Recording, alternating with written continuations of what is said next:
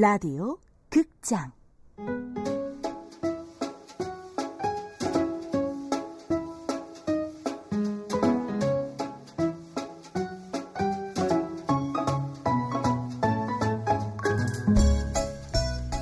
오지의 의류 수거함.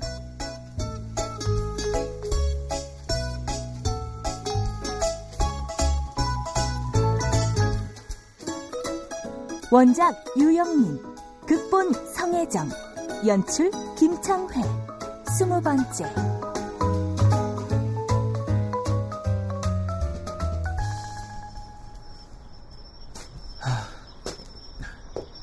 1 9 5는 약속 장소에 먼저 나와 기다리고 있었다.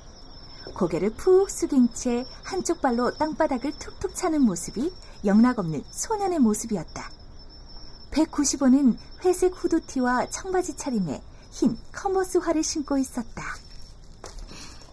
나와줘서 고마워. 약속을 했으니까. 그럼 출발할까? 195가 고개를 끄덕이자 도로시는 손수레를 끌기 시작했다. 그는 도로시의 곁에서 발을 맞춰가며 따라 걸었다. 어디선가 여치가 울어대는 깊은 가을의 밤이었다. 저기. 뭐? 궁금한 거 있으면 뭐든 물어봐. 손수레 내가 끌까? 어머, 꽤 신사네. 근데 괜찮아. 이젠 익숙해져서 하나도 힘들지 않거든. 오해하지 마. 네가 좋아서 그러는 거 아니야. 도와주기로 해놓고 내가 하는 게 없잖아. 갑자기 내가 짐이 된 기분이란 말이야. 도로시는 195를 물끄러미 바라보았다. 정말 그래준다면야. 바꿔? 도로시와 195는 서로의 위치를 바꿔 다시 걷기 시작했다. 지금은 괜찮지만 옷이 쌓여갈수록 힘들 거야. 내가 남자의 자존심을 건드렸나? 난 이 일을 하면서 얻은 게 많아. 아주 졸부되셨나봐요. 그건 아주 작은 것에 불과하고, 음, 암튼, 너도 나처럼 많은 것을 얻기 바래. 뭘 그렇게 대단한 걸 얻으셨길래? 의류수거함을 탈러 밤길을 다니면서 나는 내가 그동안 살아오면서 이토록 고요하게 홀로 시간을 보낸 적이 한 번도 없었어. 그 시간 속에서 찾아진 것들이 너무너무 많아. 구체적으로 예를 들어봐. 너 툭 하면 따지려 드는 그 버릇 좀 고쳐줄래? 너야말로 두루뭉술 뜬구름 잡는 얘기 그만 좀 할래? 좋아. 구체적으로 예를 들어주지. 난 그 시간 속에서 찾아냈어. 밤하늘, 밤 공기, 별, 달, 밤의 풀냄새와 나무 냄새, 귀뚜라미 소리. 그리고 그리고? 내 내면의 목소리. 195는 못 알아들었는지 아니면 공감할 수 없었는지 도로시의 말에 어깨를 으쓱해 보였다. 응. 자, 그러니까 이 수거함이 너와 내가 2인조로 작업하는 최초의 의류 수거함이 되겠구나. 사진이라도 찍어 두든지 촬영에 응해줄 수도 있고. 시끄러. 도둑질하면서 누가 증거를 남겨? 195는 처음 도전해보는 도둑질에 긴장했는지 잔뜩 굳은 얼굴이었다. 자, 이제 슬슬 시작해볼까? 넌 망을 봐. 옷은 내가 꺼낼 테니까. 그는 바지 주머니에 두 손을 찔러 넣은 채 주위를 두리번거렸다. 그 모습이 너무 어색해 도로시는 연신 입가에서 웃음이 삐져나왔다. 아, 아니, 왜 그렇게 웃어? 야, 너 말이야. 그러고 있는 거 되게 어색해 보여. 너도 그렇거든? 가제트 팔 같은 특제 집게라더니 그냥 집게에다가 단순한 작대기만 덧댄 것뿐이잖아. 어설퍼, 어설프다고. 도로시는 그 말에 이내 뾰로통해졌다. 채? 어쨌든 잘만 꺼내면 장땡이지. 난 이걸로 네가 버린 그 크고 두꺼운 사진첩까지 낚아올린 사람이야? 왜 이래? 둘은 티격태격하면서도 작업은 수월하게 진행됐다. 다른 때보다도 많은 양의 옷이 술에 담겨졌다. 이야, 아니, 무슨 옷들이 이렇게나 많아? 게다가 죄다 멀쩡하잖아. 왜? 너도 이거 보니까 창업하고 싶냐? 뭐? 아직 감탄하기엔 일러. 이것보다 훨씬 상태가 좋은 옷도 많이 나와. 하긴 요즘엔 실증 나면 바로바로 옷을 버리니까. 무슨 소리지? 도로시와 195가 의류 수거함 앞에서 이야기를 나누고 있노라니 무엇인가 멀리서부터 밤의 정막을 깨뜨리며 서서히 다가오고 있었다. 도로시는 소리의 정체를 알아차린 듯 반가운 마음으로 어둠 속을 향해 미소 지었다. 할머니! 어둠 속에서 유모차를 끌고 오던 할머니는 도로시를 발견하더니 자리에 멈춰섰다. 여전히 그 곁에 꼭 붙어 다니는 진돗개가 도로시를 보고 컹컹 짖어대며 아른 채를 했다. 도로시는 손수레에서 할머니를 위해 따로 챙겨둔 패딩 점퍼를 꺼내들었다. 날씨가 많이 쌀쌀해졌어요. 앞으로는 이거 입고 일하세요. 도로시가 할머니에게 점퍼를 입혀드리자 할머니의 주름진 얼굴에 따뜻한 미소가 번졌다. 할머니는 그러고도 몇 번이나 도로시의 손을 꼭 잡고 흔들었다. 할머니와 헤어진 도로시와 195는 다음 의류 수감을 향해 손수레를 몰았다. 힘들지? 전혀. 근데 할머니는 말씀을 못하셔? 어, 듣지도 말하지도 못하시는 것 같아. 그래. 할머니랑 너 아까 친구 같았어. 이 밤의 세계에서도 친구가 있다는 게 신기하기도 했고. 그럼 할머니 말고도 얼마나 많은데? 그래? 두 시간 동안을 돌아다닌 끝에 도로시와 195는 첫날의 작업을 마칠 수 있었다. 도로시 혼자 일할 때보다 훨씬 빠른 속도였다. 둘은 헤어지기 전 놀이터 벤치에 앉아 편의점에서 사온 간식을 나누어 먹었다. 정말 조용하네. 도로시는 삼각김밥을 먹고 있는 195의 얼굴을 자꾸만 힐끔거렸다. 이렇게 고요한 밤, 195가 이토록 가까이 있다는 사실이 생각할수록 믿어지지 않았다. 금방 고백이라도 할 듯 도로시는 두근거리는 마음을 진정시킬 수가 없었다. 나 말이야. 네가 내일에 합류하면서 마치 퍼즐의 마지막 한 조각이 맞춰진 느낌이야. 자고로 미소녀를 주인공으로 한 만화 영화에는 반드시 미소년도 등장하는 법? 천사소녀 네티의 셜록스나 카디캡터 체리의 샤오랑처럼 말이야. 너는 내가 주인공으로 활약하는 미소녀 궤도물에 뒤늦게 캐스팅된 남자 주인공이야. 여자 주인공과 갈등을 빚기도 하고, 때로는 그녀를 도와주기도 하지. 하!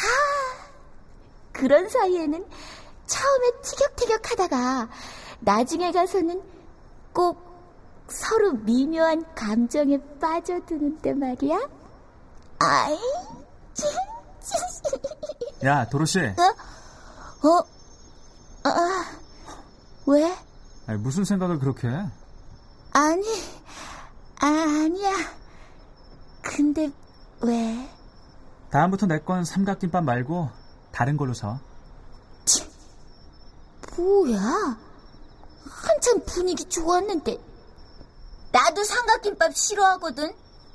편의점에 마땅한 게 없어서 샀지. 그럼 너 뭐 좋아하는데? 난 호두 과자.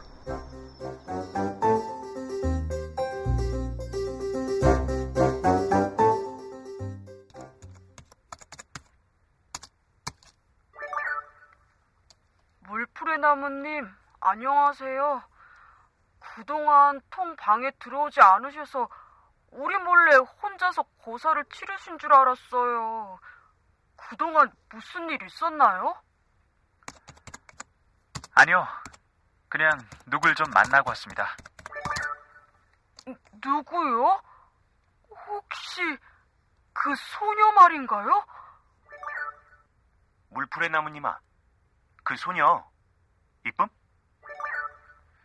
이뻐한 세상님, 거사를 앞두고도 저런 여유 담고 싶은데요?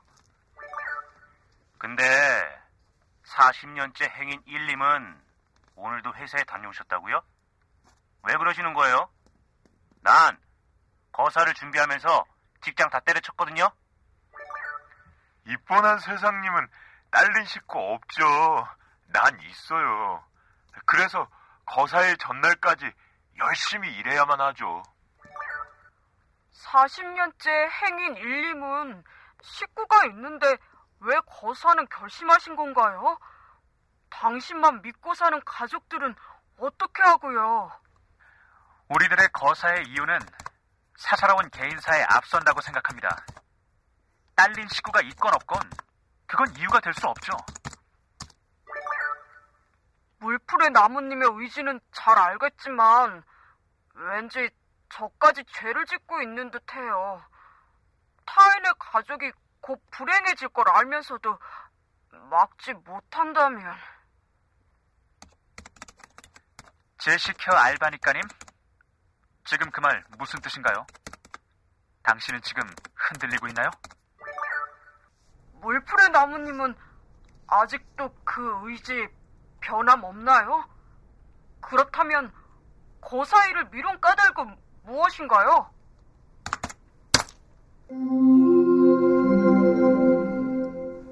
카페 채팅방을 서둘러 나와버린 195는 요 며칠 자신에게 일어난 변화에 대해 곰곰이 생각해 보았다. 도롯이라는 도무지 알 수 없는 아이와의 만남.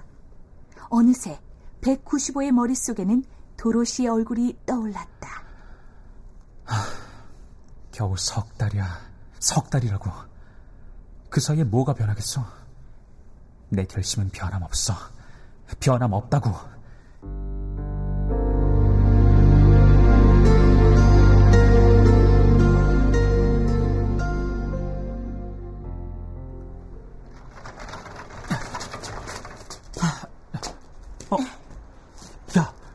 여기 우리 동네 아니야. 아무리 한심한 도둑도 자기네 동네는 안 턴단 말이야. 195가 손수레가 있던 독서실 뒷마당부터 수레를 끌고 도착한 곳은 195번 의류수거함이었다. 이 일대에서 불온한 물건들이 가장 많이 나온 곳이야. 네가 그새 또 뭘 여기다 버리지 않았을까 해서. 이번엔 어릴 적에 갖고 놀던 레고 블록이라든가 옷장 속에 간직한 배너 쪼고리 같은 거 버린 건 아니겠지? 뭐? 도로시와 195는 며칠간의 경험이 쌓인 만큼 호흡도 척척 맞았다. 그저 망보기에 급급했던 195는 도로시가 꺼내주는 헌옷을 옆에서 받아두었다가 수레에 갔다가 차곡차곡 쌓아놓는 일도 했고 도로시가 좀 더 깊은 곳에 집게를 넣어야 할 때는 자신이 직접 꺼내는 일까지 대신했다. 다 했다. 우리 동네에서도 옷이 꽤 많이 나오네. 오호, 몰랐어? 옷 말고도 얼마나 다양한 게 많이 나오는데. 어, 야, 너 정말. 어, 어, 그네다. 탈래? 싫어. 너나 타. 야, 혼자 무슨 재미야. 같이 타야지. 도로시와 195는 의류 수거함을 턴 뒤 놀이터 구석에 매달린 작은 그네에 앉았다. 나 너한테 고백할 거 있는데. 그렇지. 나를 만났던 모든 여자들은 요때쯤이면 고백을 못해서 안달이었거든. 그런 거 아니거든요. 그래? 뭐 다행이네. 그래, 드러나 볼게. 무슨 고백인데? 드로시는 그러고도 한동안 그네만 탔다. 고개를 젖혀 얼굴은 하늘을 향하고 제 몸을 온전히 그네에 맡긴 채 그네가 이끄는 대로 왔다 갔다 했다. 실은 나도 자살을 결심한 적이 있어. 195의 반응은 즉각적이었다. 195는 그네를 멈춘 채 앉아 도로시를 쳐다봤다. 듣는 사람에 따라선 시시할 수도 있겠지만 난 그때 심각했다. 그게 언제지? 외고 입시에 실패했을 때. 방법은? 아는 방법이 없어서 인터넷 자살 카페에 가입했어. 아니, 정확히 하자면 가입은 못했어. 안 시켜주더라고. 왜지? 자살의 이유를 리포트로 제출하라는 절차에서 그만. 그 카페 이름이 뭐였어? 음, 물풀의 나무가 되어. 이름이 특이해서 아직도 외우고 있어. 도로시는 자신의 대답에 얼음이 되어 꼼짝도 하지 않는 195를 쳐다보았다. 195는 그러고도 한동안을 멍하니 앉아 있다가 갑자기 밤하늘을 향해 웃음을 터뜨렸다.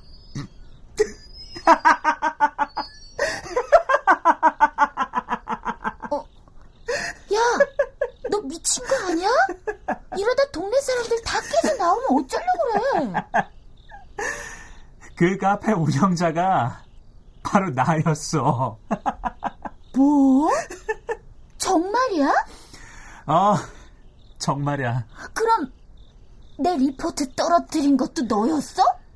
그렇겠지? 왜? 글쎄, 자살을 하도 쉽게 생각하는 사람들이 많아서 그런 사람으로 비춰졌거나 아니면 자살해야 하는 이유가 어설프고 공감 가지 않았거나. 근데 그때 합격한 사람들은 다 어떻게 됐어? 실제 자살을 실행하려고 카페에 오프 모임을 가졌었어. 처음이자 마지막인 오프 모임이었었지. 회원들 모두 엄격하게 그 진정성을 검증받은 이들인 만큼 난 모두가 빠짐없이 참석할 줄 알았어. 그런데 딱 한 명 왔더라고. 뭐? 더 웃긴 건 그 한 명마저도 마지막엔 겁을 집어먹고는 주랭랑을 쳤다는 거지. 이번에는 도로시가 웃음을 터뜨렸다. 날 떨어뜨리더니 꼴 좋다. 도로시는 웃음을 그치지 않았지만 195는 그런 도로시를 물끄러미 바라볼 뿐이었다. 내가 만약 너를 회원으로 가입시켰다면 넌 오프 모임에 나왔을까? 도로시는 195의 갑작스런 질문에 당황했다. 음, 글쎄. 솔직히 말해봐.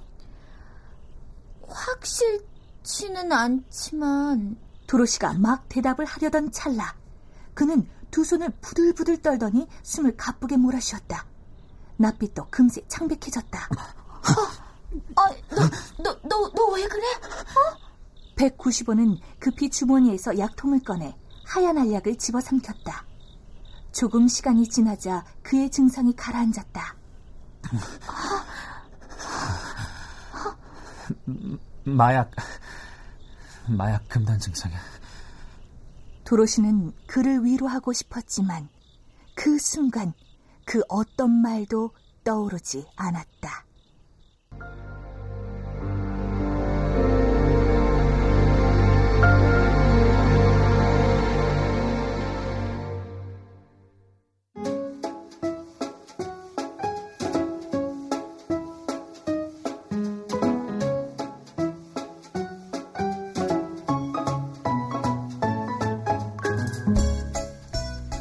라디오 극장 오즈의 의류 수거함 유영민 원작 성희정 극본 김창의 연출로 스무 번째 시간이었습니다.